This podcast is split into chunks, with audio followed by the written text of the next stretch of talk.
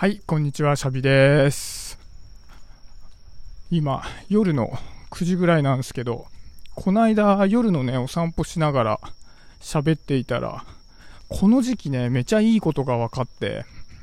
なんか、涼しいんですよね。だからちょっとするとやっぱ夜もう寒くなってきちゃうけど、この9月の、この時期はね、ちょうどいい感じに涼しいから、夜散歩しながらおしゃべりするのはめちゃめちゃ気持ちいいなと思って、またやってみてるんですよね。でね、ちょっと最近思ったことがあって、なんか、こう習慣にしてることってあるじゃないですか。僕は毎日、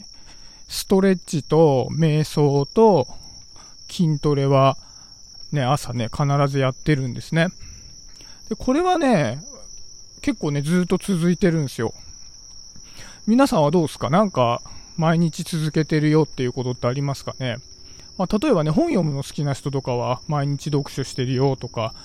ね、あると思いますし、映画好きな人は、映画、映画毎日見てる人、まあ、いるでしょうね。まあ、映画毎日見てるよっていう人もいるでしょうし、まあ、なんかそういう習慣にしてることってあると思うんですよね。で、なんか僕もともと何かを続けるっていうのがあんまり得意じゃないなって自分では思ってたんですけど、なんかやってみると、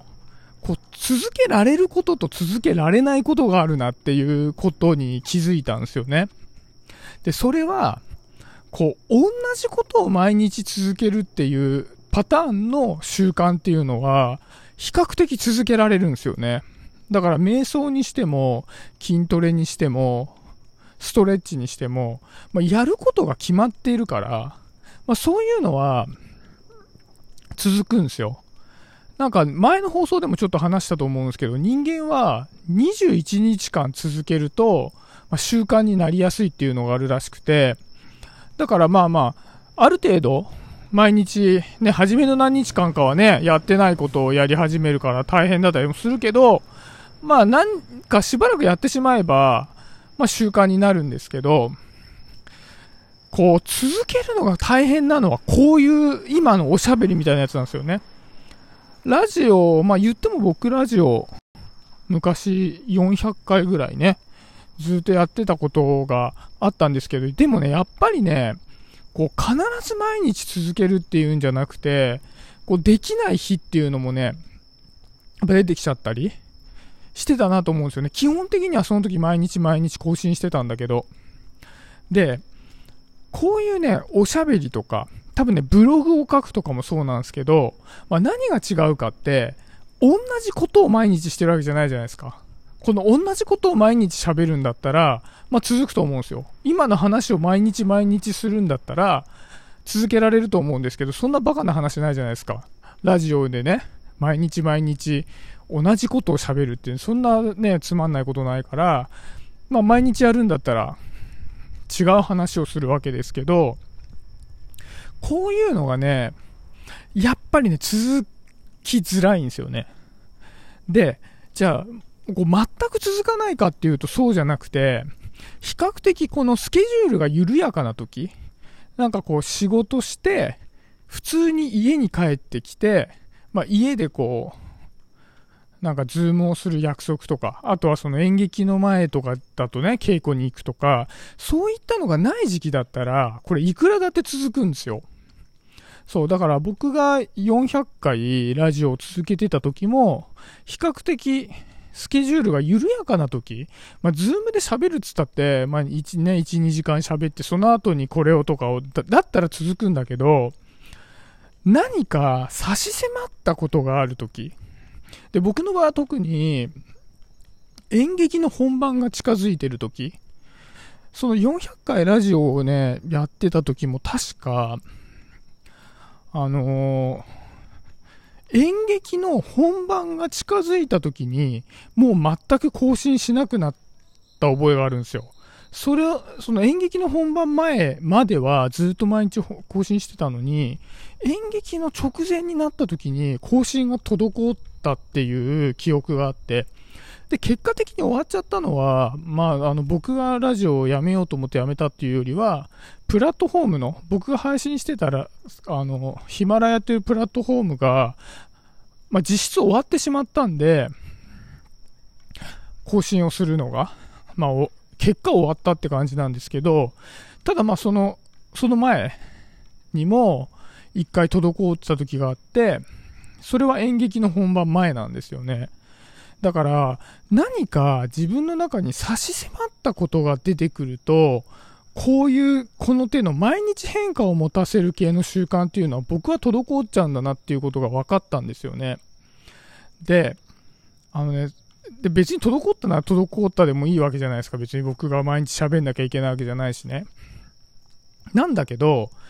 まあ、僕はなんかいろんなことを始めるのが好きだから、なんか習慣にしようとかって言って、いろんなことを始めて、まあね、そういう演劇とかがあったりするとやめてみたいなことをいろいろ繰り返した時に、自分のこう精神的なバイオリズムがなんか分かってきたんですよ。例えば、僕がこれ毎日喋ると決めて、喋ってる時って、こう喋る習慣をつけるぞって言って喋ってる時って、結構僕の精神的にこう穏やかでいられるっていうのがあったりして、で、その後に、じゃあ演劇の本番があるっていうんで、このラジオが滞りましたってなったとするじゃないですか。でも、僕の心は穏やかなんですよ。演劇の本番に挑んでる最中はね。問題はその後で、演劇の本番がいざ終わりました。で、ラジオの習慣も滞ってますってなった時に、結構ね、僕はね、気持ちが落ちちゃうんですよね、ドンって。で、これなんでかなって思った時に、やっぱり自分の中で、そんなこう、大きなものでなかったとしても、ある種のクリエイティビティが発揮されていることを、何かやり続けてないと気持ちが落ちるんだなってことが分かったんですよね。まあね、こんな喋ることぐらい、そんなクリエイティビティなんて大それたことをね、言うようなことじゃないけど、やっぱり何かしらこうね、あの、考えながら、まあ、外側の誰かに向かって喋ってるわけで、まあ、こういうことを毎日続けてるっていうのは、僕のなんか精神的な健康さをね、保っていることだったりもするわけですよ。で、ただもう演劇の本番とかね、そういう、まあ前で言うと、あの、YouTube の連続ドラマをね、ずっとやってたとか、そういう時は、それ自体にクリエイティビティがあるから、まあその、それやってることで僕の精神性保たれてんだけど、いざ終わっちゃったし、ラジオもやんのサボってますみたいになった時に、なんかね、やっぱりね、気持ちがこう落ちてしまうっていうのがあるから、うん。なんかこれを自分の中で分かってるって大事だなと思ったんですよね。あんまり意識してなかったんだけど。そう、だから、まあこれ僕個人の話になっちゃうけど、何か自分の中で、こういうアウトプットに関わることっていうのを、基本的にずっと続けてる状態にしようっていう、その習慣は、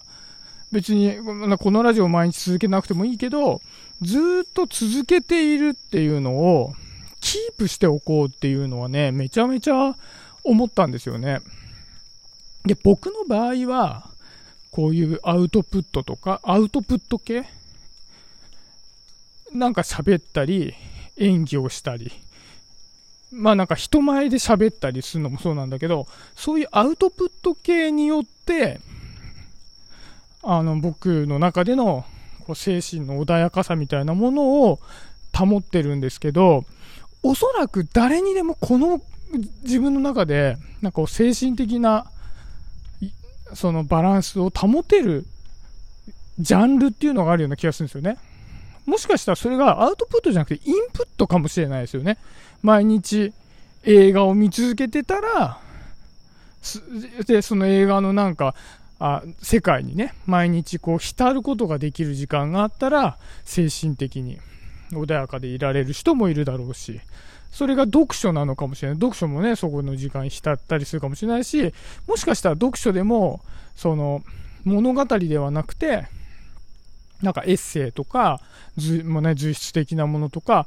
むしろもっと専門的な何か考えさせられるようなものを読むことによって、なんか自分のこう内省的な時間を持つことによって、精神性を保てるみたいな人もいるだろうと思うんですけど、なんかその自分の中の気持ちの穏やかさみたいなものを保てる材料っていうのが何かのきっかけでポンって失われてしまうと、なんだかわかんないけど気持ちが落ち込んでるような気がするな、みたいなね。なんかね、そういうモードに入っちゃう気がするんですよ。なんかめちゃくちゃ嫌なことがあったとかじゃないのに、なんか元気が出ないなって。で、そういう時は、僕の場合は、アウトプット不足なんだと思うんですよ。アウトプット不足だから気持ちはドヨーンとしてる。なんかそういうことが自分で分かっていると、こう自分のね、なんかまあいろんな嫌なこととかもあるじゃないですか。ね、仕事してたりすると、ね、嫌な人もいるかもしれないし。で、まあそういった中でも自分のこう気持ちのバランスを保つ。どうしてたら保てんのかみたいなことがわかるような気がしたんでね、今日はそんな話をしてみました。ね、皆さんの場合はどうですかねもしよかったら教えてくれると嬉しいです。ということで、今日はこんな感じで終わりにしようかなと思います。バイバーイ。